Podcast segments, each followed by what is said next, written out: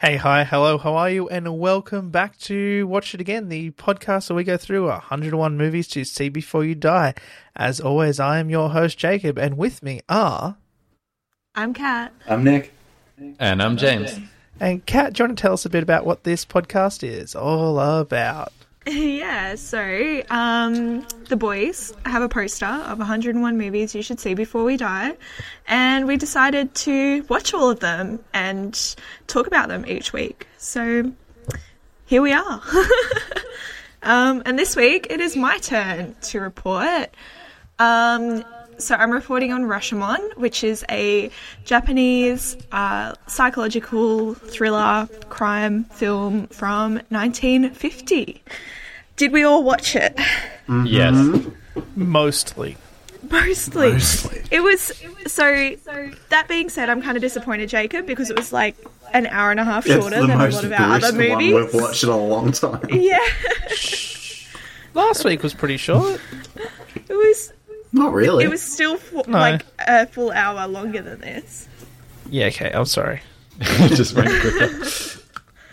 Um, so, a little bit of background. It's um, oh, just a blanket statement at the top of the podcast. Um, because it is Japanese, oh no. there are a lot of Japanese names, and I do not speak Japanese.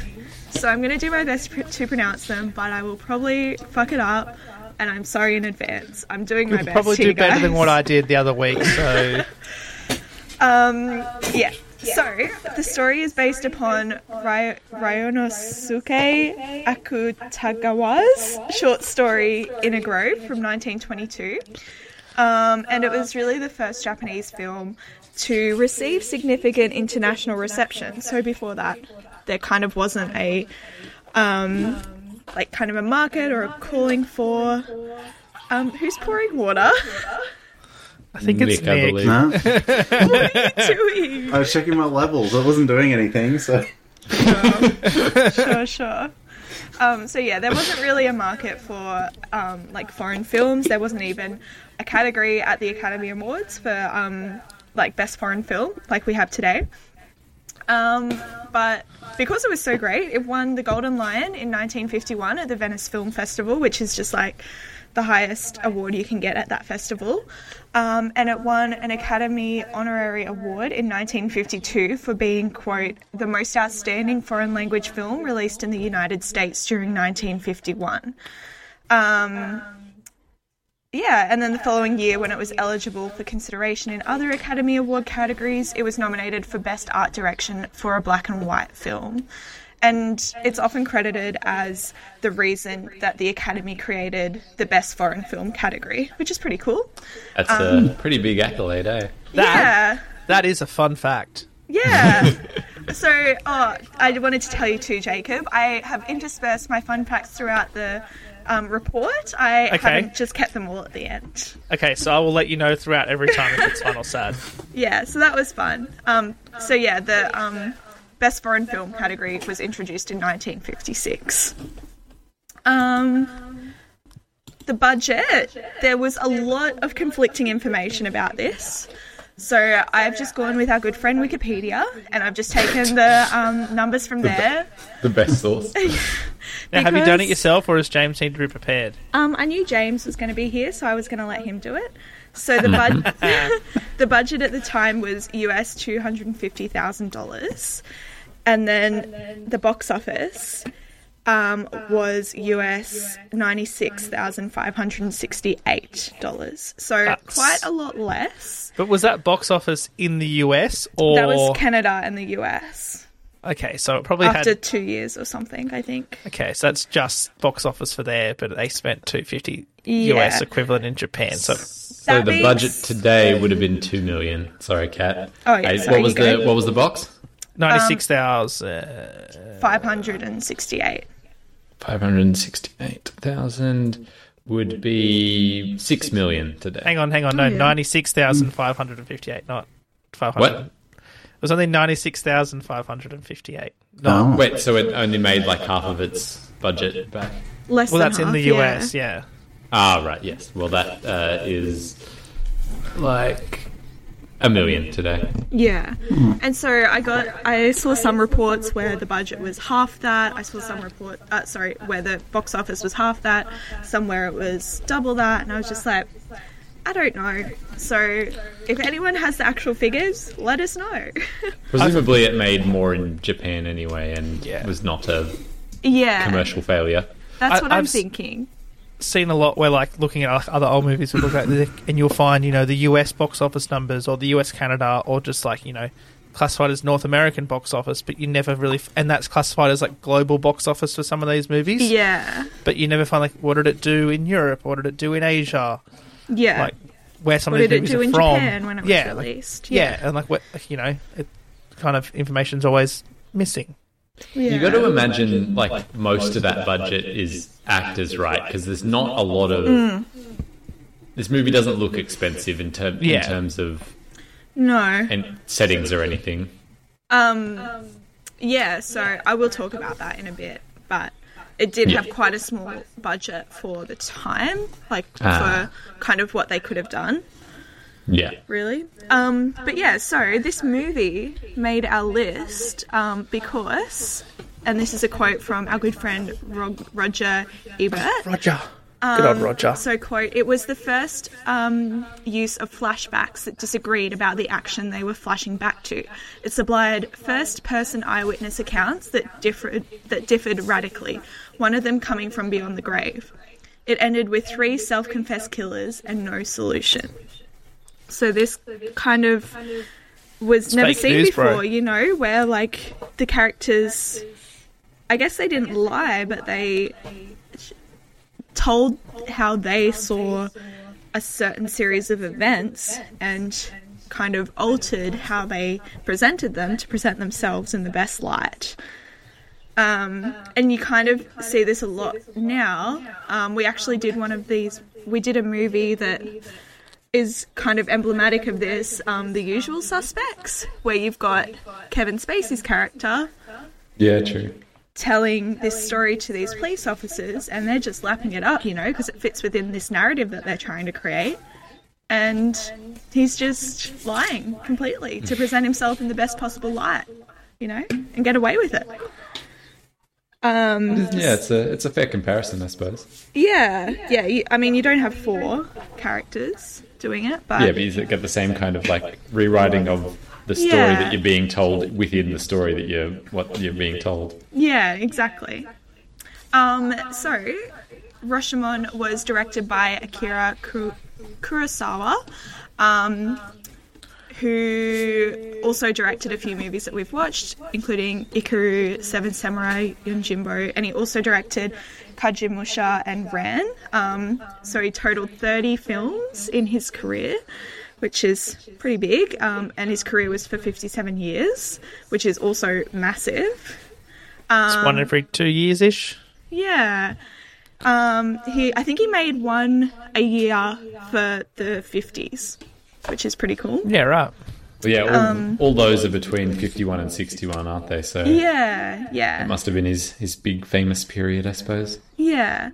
Um, and in 1990, he received an Academy Award for Lifetime Achievement, which I think is well deserved because I oh, mean, Oh, yeah. he's, Yes. he's mm. credited as one of the most important and influential filmmakers in the history of cinema. Well, if you mm-hmm. ask most, like you know, well-known Hollywood directors these days, they're all going to point back towards him as some form of inspiration from the mm. movies that he made. Oh, 100%. And it was really Rashomon that gave him that kind of international audience and recognition. Um, the cinematographer was Kazuo Miyagawa, um, and he also collaborated on Yojimbo and Kagemusha with Kurosawa. Um, and he, I was just like clicking on his random little profiles and found that he was an inventor of a technique known as bleach bypass, which is a chemical effect because obviously they used film in the 50s. Um, so it was a chemical effect where during the processing of colour film, the bleaching function is skipped partially or completely, resulting in silver being retained along with the colour dyes in the film. And so the ultimate result is a black and white image over a coloured image, which I think is pretty cool. Pretty cool effect. Yeah. Um, the music and score was done by Fumio Hayasaka, who again collaborated with Kurosawa um, from 1948 until his death in 1955. Um, and then the movie stars um, Toshiro Mifune. Um, he plays Yep, I think. he plays the bandit. And he actually did 16 films with Kurosawa, um, including Seven Samurai and Yojimbo. Um, the samurai's wife is played by Machiko Kyo, um, and she. Um, what have I got here for her? So she received a Golden Globe nomination for her sole non-Japanese film, The Tea House of the August Moon, in 1956, um, and was presented an Award of Merit at the 40th Japanese Academy Awards in 2017. And she only died a couple of years ago. Um, you've got Ma- Masayuki Mori um, playing the samurai husband, and he collaborated on five films with Kurosawa. Um, then you've got Takashi Shimura, who plays the woodcutter. Um, this is a pretty cool fact, Jacob. He appeared in more Is than it? 200 films between 1934 and 1981. Yeah, I'll He pay was that. prolific. yeah, that's, that's that's a decent effort. Um, 21 of those films were in collaboration with Kurosawa He's that boy from Ikiru. and Seven Samurai. And, and Seven Samurai, yes. Yeah. Um, then Minoru Chiaki plays the priest. He did 11 films with Kurosawa. Um, and then Kichi Juro Udaya plays the common person. And I don't have any information on him. Because he's just a commoner. Yeah. So what I'm trying to get at here is that Kurosawa really enjoyed the same actors and working with the same people. yeah. Um, so getting into the plot. It's broken into six parts, and like I said before, it's the same story told from the perspectives of a different character in which they frame themselves in the best possible way, despite all claiming to be a murderer. But I'm the good kind of murderer, you The know? good kind, yeah. But are they all claiming to be the murderer, or is the woodchopper claiming to hear that they were all be- claiming to be the murderer? Uh, the woodcutter, sorry, is not. Does, Well, you does don't woman, know. Does the woman claim to murder her husband in her? She says she. Well, she says she, she- faints. yeah, she must have passed out, and but yeah, Passed out. Oh, no, and I was stabbed him. unconscious. but visually it looks a bit sus. Yeah. That's, Yeah. that, that's the uh, the the Smallville effect. Everyone gets knocked out every episode, so they never see Clark use his powers. So they're all getting concussed like once a week. They all have severe brain damage. so they yeah they were all like in every episode. At least two of the main characters get knocked out in every sequence, so Clark can use his powers. To, That's not so they don't know his secret.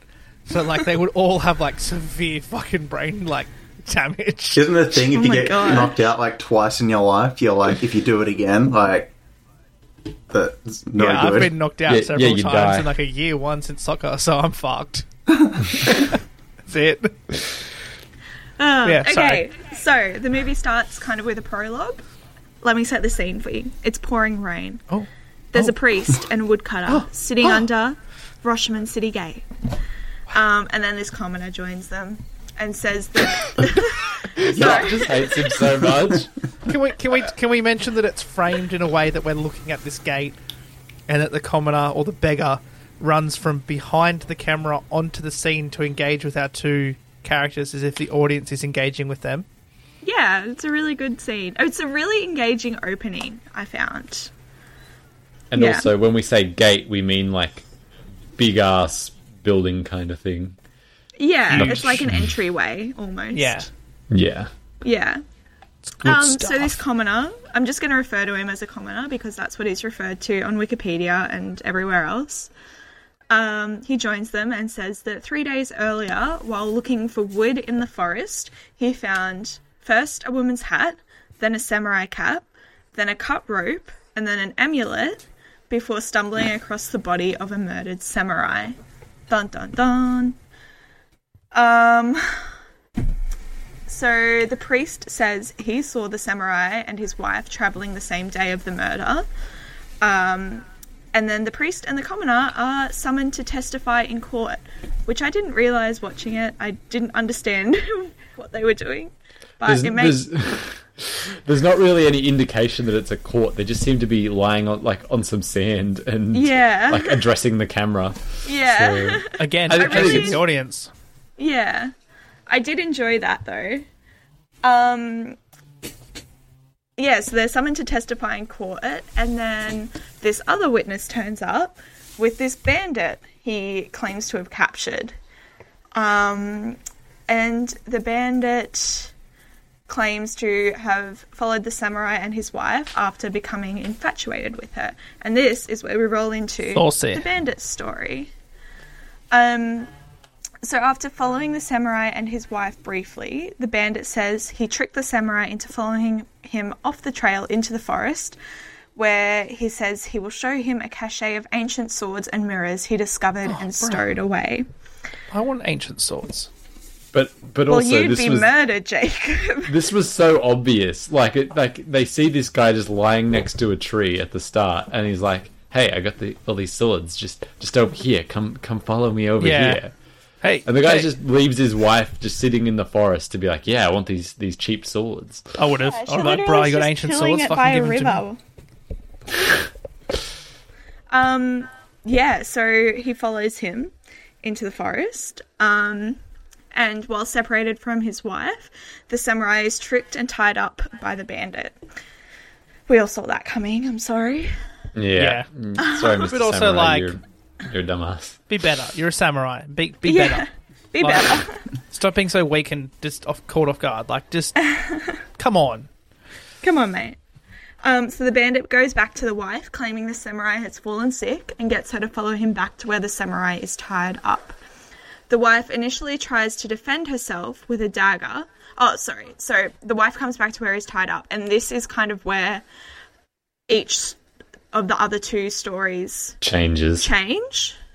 So it's all kind of the samurai's tied up, the bandit's there with the wife. That's where it all kind of starts, and then Yeah. yeah, it all Everything before that, they all kind of agree on, and then this is Yeah. where the stories is sh- mer- diverge. diverge, not merge. That would be the, the other way. Yeah. So the wife initially tries to defend herself against the bandit with a dagger before being seduced by him. Um, in a very, I guess, I did not enjoy that scene at all. um, she's ashamed and begs the bandit to duel to the death um, with her husband um, to save her from the guilt of having known two men. Um, Not two to men. save oh her my dishonour. god. Scandal. Oh, it's, just- it's outrageous. Yeah. um. So the bandit, like a good, a good bandit, sets the samurai free. I don't know. What do you call that? Like, Like a good bit, a- yeah, like they being normally a do. good mean- team player. You know. don't shoot a guy while he's down. um. So he sets the ba- the samurai free, and they duel skillfully and fiercely. The bandit kills the samurai, and the wife runs away. Um, so then we kind of cut back to the court where the bandit's sitting there telling his story, and he's asked about the samurai sword, and he says he took that and pawned it for liquor or like traded it for liquor or something. And then he's asked about the dagger with the expensive pearl inlay, which the wife was trying to defend herself with, and he says he forgot about it, um, and laments thinking that it would have been very valuable. Biggest mistake of his life, I think he I says. know. It's like, damn, dude. Glad banditry was always your, your path forward. There's Yeah. no mistakes there. Yeah, you're you're a good bandit. You're a good bandit. Um, so then we cut to the wife's story, which is quite different to the bandits. So she claims that after um, the bandit raped her, he left, um, and she goes to the samurai who's still tied up and begs her to, sorry, begs him to forgive her, but he looks at her with loathing in his eyes. Um, Loathing So she or can't see- loathing? loathing. Sorry. I, I don't know. My pron- pronunciation today is a bit off. He's got bread loaves in his Yeah, eyes. loafing her up like a slice of bread. I need to enunciate better. Um, so she cuts him free and begs him to kill her. Um, and his expression disturbs her so much that she faints with the dagger in her hand. my and when God. she awakens, it's in the samurai's chest and he's dead. so then she tries to kill herself, but fails. Um, Yeah, I um I interpreted that as that he had killed himself while she was unconscious, but no, I, it's meant to be that she fades with the dagger. It just drops into his chest. it's like That's what I kind Oh, of thought. And I was like, wow, you'd really have to like get the angle right for that to, And to like work. that, that's that's fainting with some force too. Like that's not just like dropping. force. That's just I'm gonna throw myself forwards with this dagger as I pass out. yeah, even with the right angle, you would need a fair, fairly Yeah. good amount of force to get it through his like his shirt and his skin. yeah. And I'm assuming he's wearing layers because it's Japan, and they wear a lot of like the traditional clothes are quite layered. Except for the uh, the bandit, he's very much semi-naked the whole time. Showing off his figure, you know, someone's got to be sexualized. um, and for so once, it's not a damsel in distress in the, one of the movies that we watch. Yeah, It's not yeah. a woman that's 30 years younger than a love interest. Thank God. The it's the sexy, sexy bandit. yeah, Um, that's your thing, Kat. Yeah, I've just Totally. realised Yeah. Kat's like commoners disgusting, but ooh, the good bandit, the sexy bandit. Oh Sexy yeah. bandits do it for me. oh my yuck. I wish our listeners could see the look of disgust on my face at these three Right, boys. we can, and that's enough. Do you see the loathing in my eyes? Sorry, the loafing in my eyes.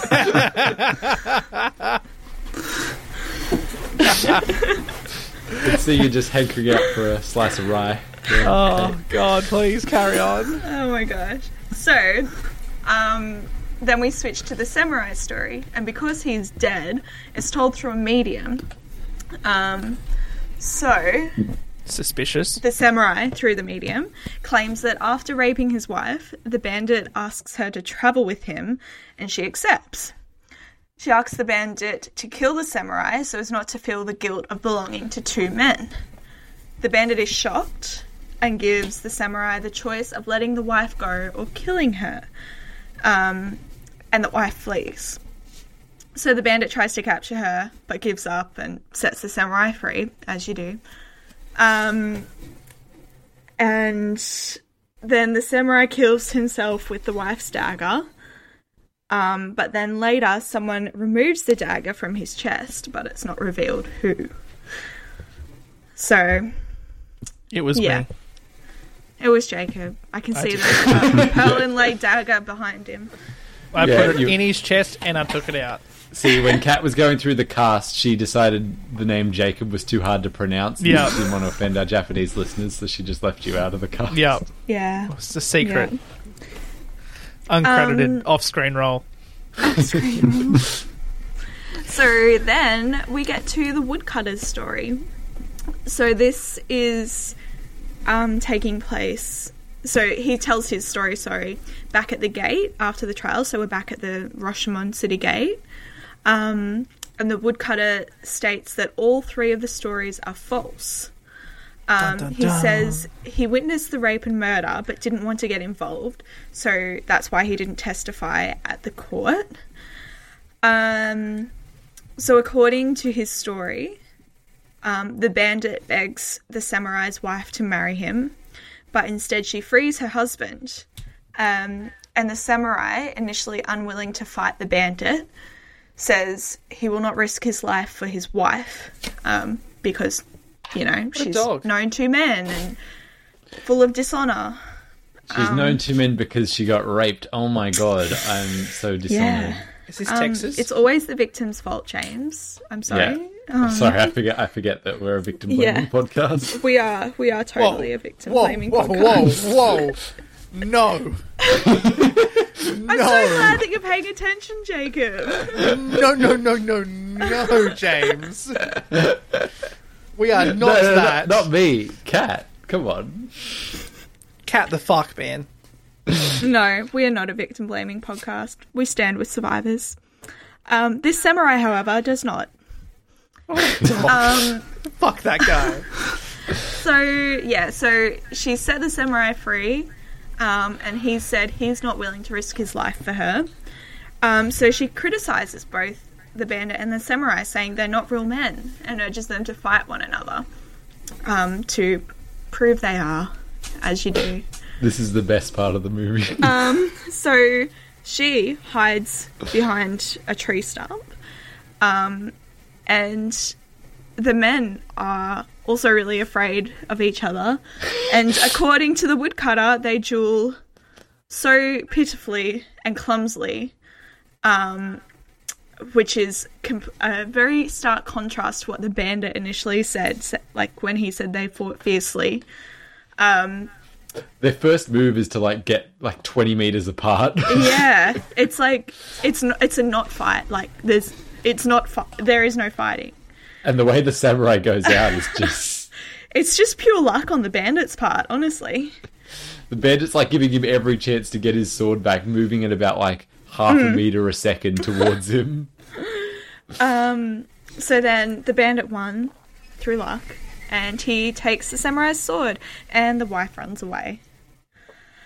Um, so then we cut back to the city gates, where the priest, the woodcutter, and the commoner are interrupted by a baby crying, which, in my opinion, is the strangest turn of events. Yeah, it was very unexpected. I thought it was a cat initially. yeah, I didn't know what was going on. Um, so they find a baby abandoned, and the commoner takes the kimono and the amulet that was left with the baby. So it was like kind of wrapped up in it. Um, the woodcutter reproaches the commoner for stealing from the baby, um, saying, you know, the am- amulet was probably left there to protect it. Um, but the commoner chastises the woodcutter, and the commoner deduces that the woodcutter stole the dagger, and that's why he didn't speak up at the trial. And he mocks him, um, calling him a bandit, calling another a bandit, you know, kind of going, haha, you're not as good as you thought you were. um, so then the commoner leaves Rashomon, claiming that all men are motivated um, only by self interest, and the priest's humanity, uh, sorry, the priest's faith in humanity is kind of shaken. He's like, well, well, shit. Everyone's just kind of bad. I don't know. I didn't want to swear then. I was like, I was on such a good roll. Um, but then his faith in humanity is restored when the woodcutter takes the baby to care for, along with his other six children, which kind of casts the woodcutter's story in a new light. You know, like maybe he stole the dagger because he needed the money, and maybe he didn't get involved because he knew that someone needed to care for his kids, and you know, like it's all about context. He's a good guy. um, is he though? Yeah. It's just like I've got six, so you know what's you know, what, what's the difference between much six and seven? um. So then, as the woodcutter takes the baby home, the rain stops and the clouds have parted, revealing the sun. The end. Dun, dun, dun. Um, yeah. Amazing. Good so, report, Kat. Oh, was there a any little, fa- facts um, left? There's got to be more. There's got to be Yeah, I some was small expecting more fun from that. Yeah, where was There's, the I have. I have more notes, guys. You I said it wasn't at notes. the Just end. calm down. No, it's not. Liar. No, I said the end of the plot. God Yeah, damn right. it, Nick. Fucking hell, Nicholas. So, just another little quote from our good friend Roger. I love Roger. Quote, the genius of Rashomon is that all the flashbacks are, bo- are both true and false. True in that they present an accurate portrait of what each witness thinks happened. False because, as Kurosawa observes in his autobiography, quote, humans are be- sorry, human beings are unable to be honest with themselves about themselves. They cannot talk about themselves without embellishing. Which I really liked. I think that's a very apt way of summarizing kind of the motivations behind each character in this movie and how they tell their story. And are you similarly pessimistic about humanity, Kat? I'm always pessimistic about humanity, James. Mm, yeah. Humanity fucked. sucks. the four of us suck. Speak for yourself, mate. Yeah, I was going to say, everyone, everyone's head I think goes I'm a great guy. me. I'm great. Yeah, listen to you. We're all thinking it. You've all proved not Kat's wrong. point. Yeah, guys, thank you for proving my point. See, I insult you like, yeah, but not me. I'm I'm good. Um, so, due to the low budget of $250,000, there's only three settings in this movie. You've got the forest, Rashomon Gate, and the courtyard. That Which I don't know explains if the any of you budget. guys noticed. Yeah. What you had was Yes. just one angle as well. Yeah. Um, so this is from Wikipedia. Um, when Kurosawa shot Rashomon, the actors and the staff lived together, um, a system which Kurosawa found beneficial. He recalls, quote, We were all very we were a very small group and it was as though I was directing Rashomon every single day um, sorry, every minute of the day and night. At times like this, you can talk everything over and get very close indeed which I thought was interesting. They're them all living together. Um, so many of the sequences are essentially silent. For instance, like the woodcutter at the start walking through the forest and discovering each item of clothing. Um, and I think that this is kind of almost what sets this movie apart from the other Japanese movies that we've watched for me is that you do get quite a lot of storytelling from the actors like physical emotions on their face. Yeah. and I found it a lot easier to like not interpret but you know like get an actual feeling for the movie through that.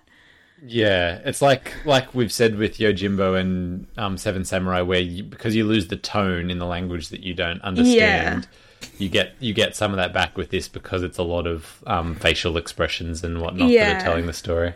Yeah, exactly. And because I think too, it is the same story told four times.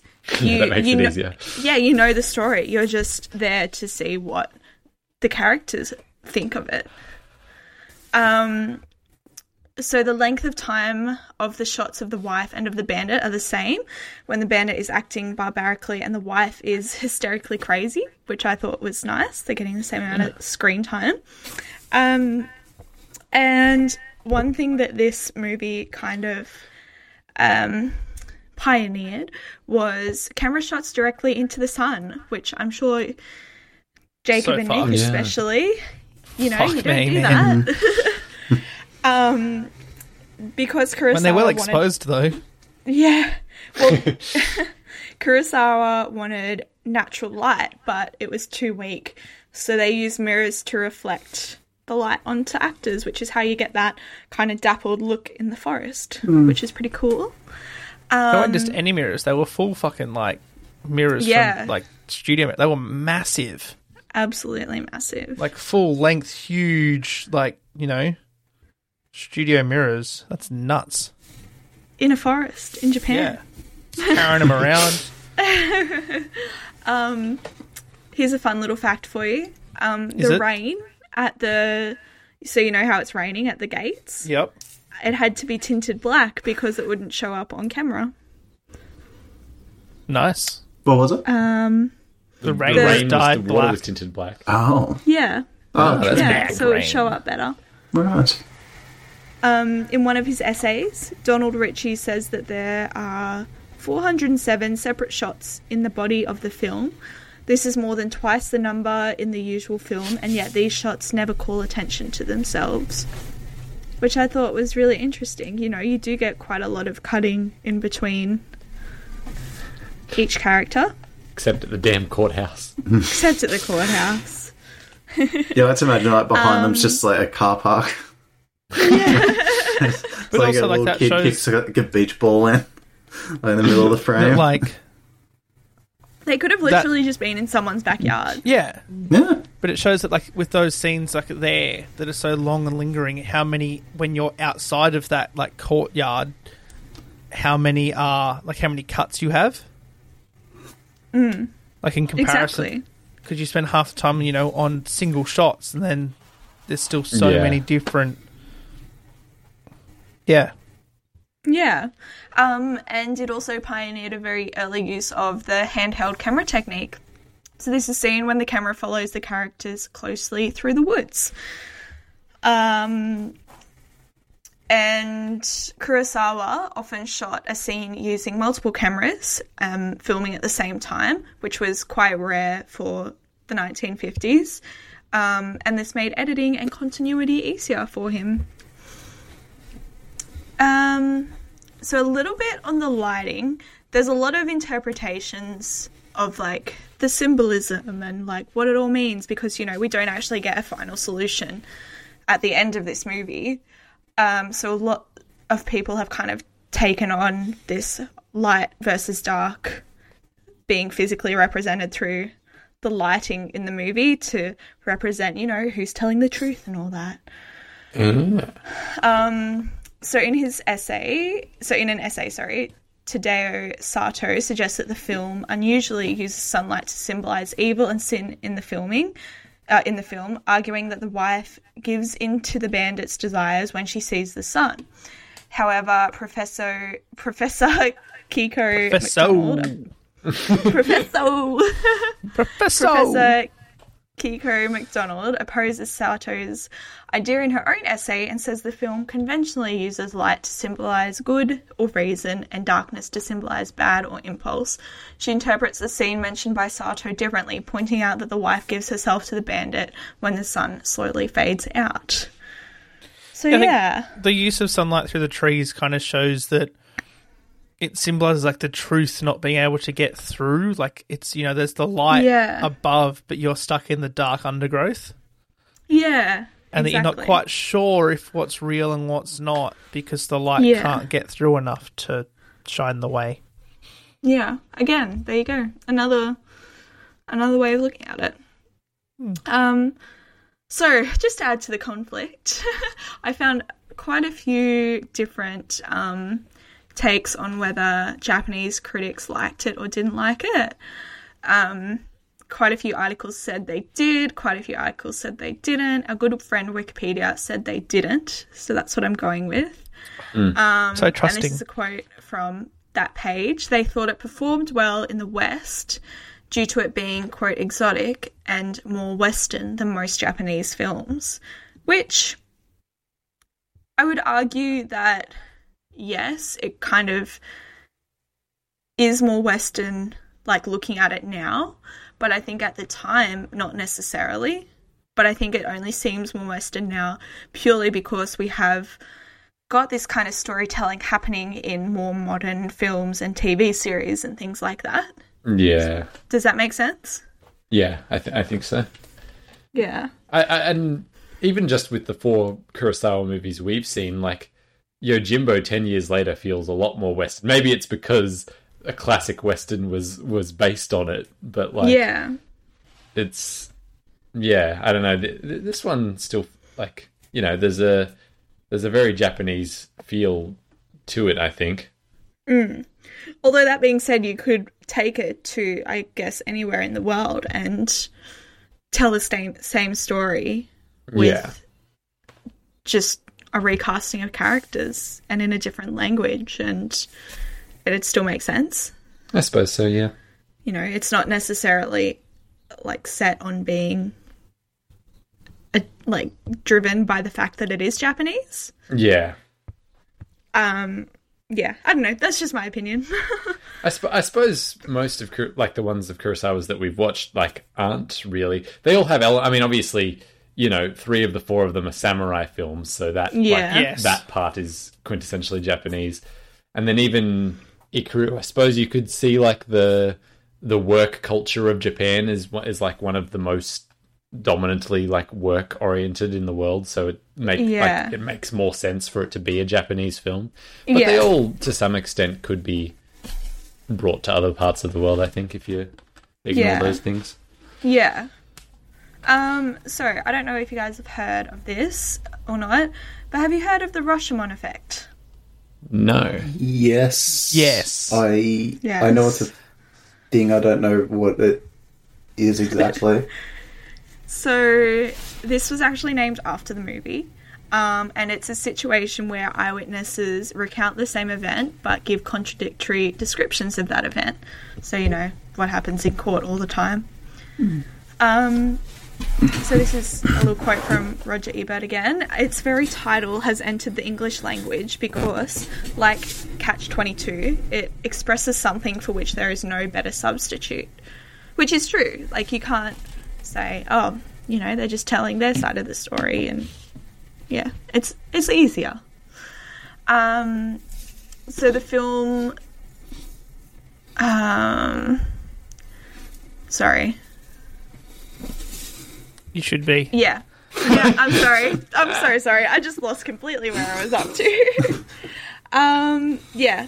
So it's just an interesting little thing. I thought the fact that it was named after the movie, like, who can claim that? You know, like you don't Get an, an, an effect, like a, a mental Yeah. effect or a storytelling effect named after your stories. Pretty, Yeah, and it, it, pretty Yeah. cool. it- you can apply it to like real life history and stuff. That if what we're observing, what is the actual truth? Because we're all relying on different eyewitness accounts, and this is the perfect example in this film. You've got multiple different people that claim they all witnessed the same event, but give completely different account, like well, varying accounts of what happened. You can Yeah. apply it to even like if you're watching, you know, an event unfold on the news and they're interviewing people that were there, you're going to hear different things. And like even if you look at like you know crime reports, someone said, oh, they were wearing they were six foot four and they were wearing a white shirt, and someone else was saying, oh, they were just under six foot and their shirt was grey, or you know, there's conflicting different Yeah. things that you think that's what you saw, but you're not remembering it quite as what it might have been. yeah. And you, yeah, isn't there like some saying where you know every time you think you remember something, you're remembering it differently yeah, because you're building off the memory of that memory? And it can also come that if you know, unless you go to someone saying, "Oh, this has just happened," and you're, you know, there might be an authority figure that then can twist the narrative even more in their quest for the answers. Mm. So they might take different bits from different witnesses to compile an event, like a history of events. But some of those might have been false statements from false memory. Yeah, exactly. Exactly. Yeah. And I thought I'd just end with a little quote from Roger Ebert again because his article on this was so great. Love Roger. Uncle Roger. Um, so, quote Film cameras are admir- admirably literal and faithfully record everything they are pointed at. Because they are usually pointed at real things, we usually think that we can believe what we see. The message of Rashomon is that we should suspect that even when we think we. Even what we think we have. Is that we. Sorry. Yep. I Yep, haven't read this out loud. I read it in my head before. I'm so sorry. The message of Rashomon is that we should suspect even when we think we ha- have seen. So essentially, it's saying, you know, just because something has been filmed and you think that you're seeing something true, it's not true. Or suspect. Use your critical analytical skills. Well Critical done, thinking You is got through it. important. Um, and this insight is central to Kurosawa's philosophy. The old clerk's family and friends think they've witnessed his decline and fall in Ikiru, but we've seen a process of self discovery and redemption. The seven samurai are heroes when they save the village, but thugs when they demand payment after the threat is passed. And the same is said for Rashomon. The end. Wonderful. The actual Wow. end now. Yay! Very good. So, questions. Thank you. Yes. Nicholas, do you have any additional thoughts that you would like to add upon your viewing of this film? Not really. I thought this was solid. Yeah. Um, I like James, now that Nick didn't have much, anything else to add, so coming straight to Um, you. Is is is this is this the question that that we ask that maybe the No, name of this pod- no, no This this, Oh, is, then- this is just any additional thoughts first, and what anything you'd like to add upon your viewing of the film. um no I'll leave it till when I explain if I'd watch it again or not. Okay, I well thought then, it's really well paced, actually. Like considering some of the older movies we watched Brisk. are very slow. Yeah, This one is really like bam, bam, bam. Yeah, know? if, if it was like an hour longer, it wouldn't really add to it at all. It, it'd Yeah. probably no, only drag. hundred percent not. All right, The only so- bit I would say that would drag was the woodcutter's initial walk through the forest, and even then, that's only a couple of minutes. all right, so the question is, Kat, Yeah, would you watch this film again? I think I, w- I think I would. Yeah, I quite enjoyed it. Nick, I probably wouldn't. I feel like I've gotten enough out, Got of, enough it. out I, of it? Well, I enjoyed it, but it's nothing. Um, I don't know. There's not really anything dragging me back to it. it's consumed almost two hours of your life now, and Yeah, well, two and a half, almost two and a half hours we're at, including watching and podcast time, and that's enough for you. yeah, I think so. James, you said you had thoughts, so I'm, I'm excited to hear Um, I, them. I would not watch it again, and I actually disagree for me personally on Kat's pacing comment. In Oh. that the funny enough, the woodcutter at the start, I was I was in, involved in all that because it was still like su- like suspenseful, and you knew something was wrong. I've more so found just a lot of in the in the story of the you know hearing the bandit story and then the woman's story and everything. Just sometimes like bits that didn't even change that much would be really slow. There'd be like, and I loved that the fight at the end was really slow and bad and bad. I thought that was funny. Um, but like, just sometimes she would be crying for so long, or and the, Oh, yeah. the the stare was so long. I get that he was meant it was meant to be weird, but it was like He was loafing her. Yes, he was loafing her, but it it's just very, very extended. Um, and yeah, just Too extended a, for a you. Fair, a fair few of those po- points. Like this is an hour and a half. This is a short movie, and it felt long for me. Wow. Um, so th- yeah, I um I went in with low expectations because I didn't like Yojimbo that much, and I and I'd heard Rashomon was one of the more famous ones. So I'm like, okay, this is going to be more like I didn't expect it to be to like it more than Ikiru because I really liked it, but I thought it would be good, and it ended up being my least favorite of the four. So Oh, there Yeah. you go. Fair enough uh, then. Jacob, what did Yes, you that think? is me. Um, I didn't watch all of it, That's right. but in saying that, I will finish it. and upon further talking about it, it probably is something that I would watch again, Yay! like I did in for the you know ninety seven percent or whatever that I watched. I did really enjoy, but um, yeah, I just I just thought it was one of the better ones, or, or the, probably close to could be my favorite of the four of his movies that we've done. I think it's my favourite. Yeah, I I haven't don't seen Ikiru though. I was away for that week. I think Yeah. Ikiru was my favorite.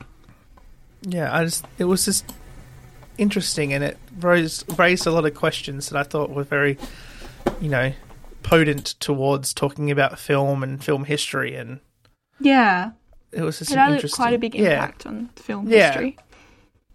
It does like because of, it's a new like it's a new concept at the time. The the way they did like the different different memories of of an incident. I find that interesting, but as watching it itself is my is where my review comes from. Yeah, yeah. So fair. So fair. Okay, are we ready to move on then? I think so. So let's move on to what we've been watching and what we're excited for. Bum, because bum, bum, I reported this week, I'm going to go first. no. So I thought you were polite. gonna. I thought you were gonna say because you were reporting this week, you were gonna choose who to to throw under the bus and go first. But no, it's yourself. I'm going first this week. Um, Go ahead. So, I, my friend, my roommate, sorry, she's my friend, but she's also my roommate. recent, recently got um, Amazon Prime, so we were watching a couple of things on there, and we started watching Modern Love yesterday, and oh my god, it is like next level. The first episode of season one has so it stars the mother out of How I Met Your Mother. Um, just one little fact for you there, Jacob. Thank you. Um, and holy shit, I was bawling my eyes out by the end of it. Like my I, my face was red. Like the jumper I was wearing, like underneath it, like my chin was just soaked with my tears. Oh, it was Jesus Christ. it was so emotional, and I don't know if that was just me or what. Did you But replace you those? should all watch that first Did episode you have like a, a was power so rate or something to replace all those electrolytes you lost in your salty teeth? I did have a lemonade icicle. Um, because I was feeling a bit down after. Glad to see you looking out for a Kat's health check. That's a lot of. That's like a lot of you know. Like if your jumper's soaked from tears, that's a lot of liquid coming out like that. You, know, you got to rehydrate after those cries. yeah, yeah. Um, but it was so lovely. It's a really lovely show, I think. Um, so we watched a couple more episodes of that, and they didn't hit as hard as the first one, but it was still really good. So I think we'll keep watching it. Um, and I also started Mare of Easttown, which is also phenomenal. If you guys have you guys heard of that? I've I have not. heard the name. I've I don't heard, know what it yeah, is. I've heard the name, but I've got nothing apart from Oh. that. So I think it was either nominated for or won. Like I don't know if it won Emmys or what the go was, but it's about this um, police detective in this pla small like town called Easttown, um, who's played by Kate Winslet, Is it west of And- Westtown? Mare Sorry. of Easttown, M A R Boo, E. Jake. Boo. Sorry. um yeah and it's kind of like follows her story of her life like kind of falling apart around her while she investigates this murder of a young girl. Um and it also has um oh shit what's his name? He's, he's out of american horror story. Evan peters. Um he plays a detective that kind of comes in to help her out. Um, and it's got Guy Pearce in it. Um, and Angourie Rice, who's Australian, plays her daughter. Yeah, it's just got a really good cast. It's really, it's a bit heavy, but it's a very, very interesting show, and I, it's very well acted and very well cast, and just very gritty, which I like and appreciate in crime series. Yeah. Cool. So that's that's me. Oh yeah, that's me. I haven't been watching much else. Nick? Um, I don't know if I spoke to. Uh, it's been a couple of weeks, but I uh, got Paramount Plus. I got a trial for it, Oh, God. which I naturally Oh, yeah. forgot to cancel, but uh, my intentions Oh, were no. there. I uh, got Paramount Plus to uh, watch Nathan for You. Did you talk What about is it? Nothing? No.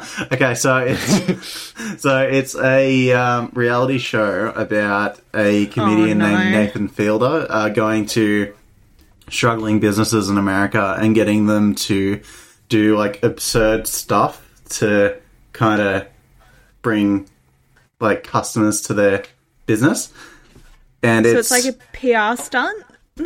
sort of but like he himself is just a very uh like uncomfortable presence and it's just kind of him seeing how far he can like push the business owners while also like making them feel uncomfortable just in general. Like he'll like ask them if they want to like hang out uh, after like the end of the episode they'll be like oh yeah this is really good. Thanks nathan. And he'll be like oh that's awesome. Uh so do you want to like I don't know, go like go go hang out later, like with that tone. it's You could be an actor, Nick. thank you, thank you. I'll, I'll play Nathan Fielder in his biopic, but um, Jesus but it's absurd stuff. Like he he goes to like a um an antique shop and gets them to open twenty four hours a day and lure drunk people in with like everything packed in real tight and get them to pay for everything they break. Oh my god. Jesus And Christ. I think the first episode he goes to like a frozen yogurt shop, like a yogurt land type thing, and they make like a shit flavored yogurt. what is this show? Why are you entertaining it? Why are you fuck, watching Nick? it? Because it's amazing. It's really, Why really good. No. this has been thoroughly unconvincing, Nick, but I'm glad you're enjoying it. Thank you. Just look up clips of it, and you'll um uh, you'll get on my side.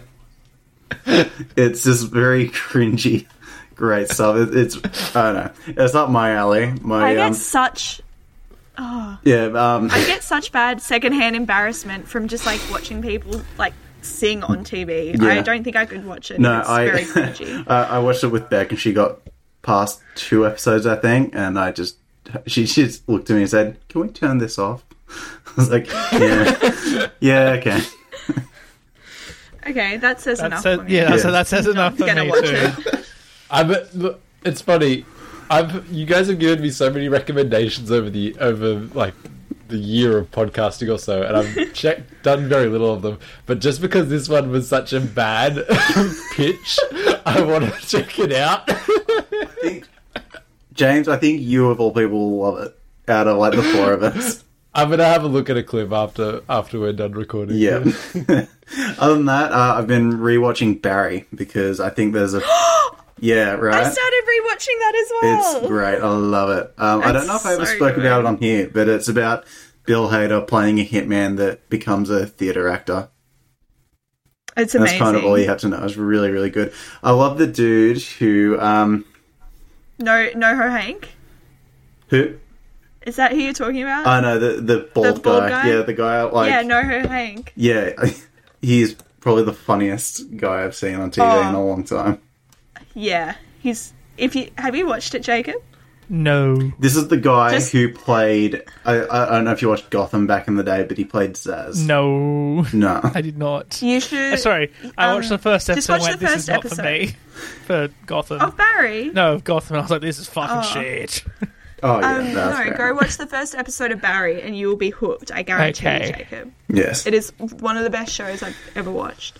Uh, Fonzie Bold plays his acting teacher. Nice. Yeah, There you go. But uh, otherwise, I didn't about it. realize how good an actor Bill Hader was. he's amazing. Like he's really like it's Watch kind of like a dark comedy, so he's like really dramatic when he has to be. But he's also very like because he's playing a hitman. He's very like stoic and like Yeah, it's very like, much like oh, mm, you know. it's good casting, I suppose, because he just looks like a guy, and apparently that's what hitmen Yeah. have to be. They just have to be like regular looking dudes. Otherwise, Yeah, have you looked into that, Nick? Yeah, no, actually, I did you're listen. branching out. I did listen to a um, podcast like a couple years ago about a hitman's manifesto or something. Oh, I know it was kind of interesting, but I gave it up. oh, Just, okay. just too enticing. too enticing. Everyone be worried. Um, Uh, I don't think Nick could kill anyone. no. Nick, have you got anything else apart from a lust to murder? oh no, not really. That's just Okay. sort of what's overpowering me at the moment.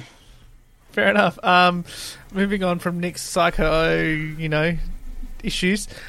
James.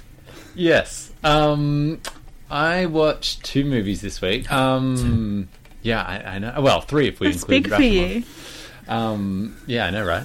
Lockdown's Um, getting to him, everyone. So one of them was this old, um, not super old, but like 2010-ish. Um, It's not old. It's Not 11 old years for- old. it, old, old, kind of, but like n- old if we're being like that music is so old. Not old on a podcast where we watch Akira Kurosawa movies. Yeah. Um. anyway, it's this zombie movie called Warm Bodies with um I've, Nick I, Hoult. yeah, I've seen that. I really like that movie.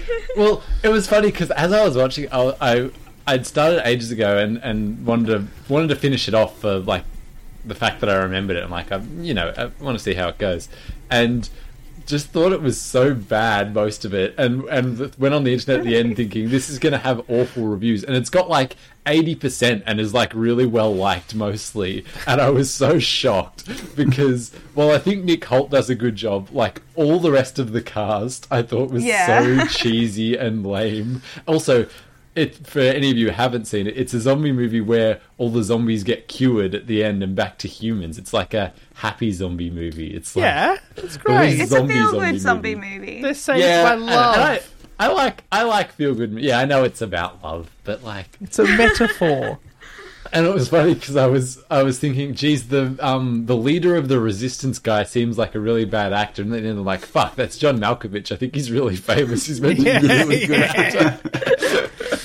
Uh, that's funny. It's John Um, Malkovich putting in zero It's zero a bit hit and miss with John Malkovich sometimes, isn't it? Yeah.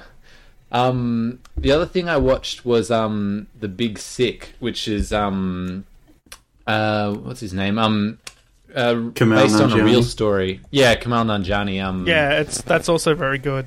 yeah, I really, I really liked it. Um, Yeah. have you all seen it? Yeah, know. long time I ago. have. It's very It's good. um, yeah, I'd highly recommend it. Kat. It's like it's there's a there's a bit of everything. It's a funny movie. It's there's a, there's a love story. It's a Is story there a about. murder being solved? Because that's It's- what I'm really here for. Oh yeah, it's a I'm true sorry, Kat, story, there isn't is it? Like it's actually like someone like a famous Yeah, it's- It's comedian. about how Kumail Nanjiani met his wife. yeah, Oh, yeah. So his, his character is just is just him mostly, but it's Yeah. also Yeah. like the thing of like you know Pakist- a Pakistani person like coming over and the adjustments with that and his family not accepting that he's not dating a Pakistani girl and and stuff Oh, like yeah. that. scandal, And- really. And Bo Burnham's in it as well, which I didn't He realize. is, isn't into. I was he? like, what the fuck? Yeah, that's true. random. It is. I'll have to just check it watching- out. It's it's very good. I enjoyed it a lot. But uh, that's me. Hmm. What about Jacob? What have you been watching? Um, still watching The Walking Dead. Yep. Um, My enough God. said on that. Okay. Really, like I'm going to add you it to the list again. Um, I also watched the Amazing Spider-Man because it With- was there. Andrew Garfield, the first one, Yeah. Ah, and I remembered why I hate it. 'Cause it's fucking dumb, and the st- the worst Spider-Man movie that's ever. Well, okay, the the worst Spider-Man movie that's ever been made after the year 2000. Um, we won't go into before 2000, but yeah, it just it's just not good. It's just so shit. So yeah, I watched that. That that's I'm all going I've to done quote this you on. Instagram, Jacob. Dumb. So shit. Worst Spider-Man movie after 2000. Beca- and I've just they been should quote him as Walking Dead. Dot dot dot. Dumb. Stupid. worst Spider-Man movie. Um, yeah, no. Since since since we've last been recording, I think I've been at work like pretty much every all day, every day. So I haven't Yeah, really fair. watched anything that much this week. Um, so yeah, that's all I've got. Kat, where can people contact us, find us, or get in touch?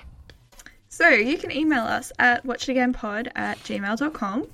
Um, or you can send us a message on Facebook or Instagram. We're at Watch It Again Podcast. Um, you can leave a review wherever you're listening to us on, whether that's Apple or Spotify or just whatever you listen to your podcasts on. Um, yeah, leave us a review, five stars only, good comments only. We don't like criticism here, as you can probably tell. Um, but yeah, we'd love to hear from you guys. So if you've got anything to say to us, good or bad, it'll be great. Yeah, but you can criticize the other three hosts of this as long as you're not criticizing me. I think that's very fair. Yeah, yeah. James never does anything wrong, ever. Yeah, exactly. Model human being. Everyone should aspire to be more James like. I'm a good bandit. a good bandit. um, okay, I think that's it, Chop- uh, Jacob. Yes. Um, thank you so much for listening. As always, we will be back next week with James giving a report on an Italian film from a long time ago. Um, yeah. Otherwise, I can thank- tell how you're very invested in this ending, Jacob. Um, otherwise, yeah. So low energy. Not distracted at all. Thank you so much for listening. We will be back next week. Uh, as always, I am Jacob. I'm Kat. I'm Nick. and I'm James. Thanks, guys. Bye. Bye. Bye. Bye. Press the stop button.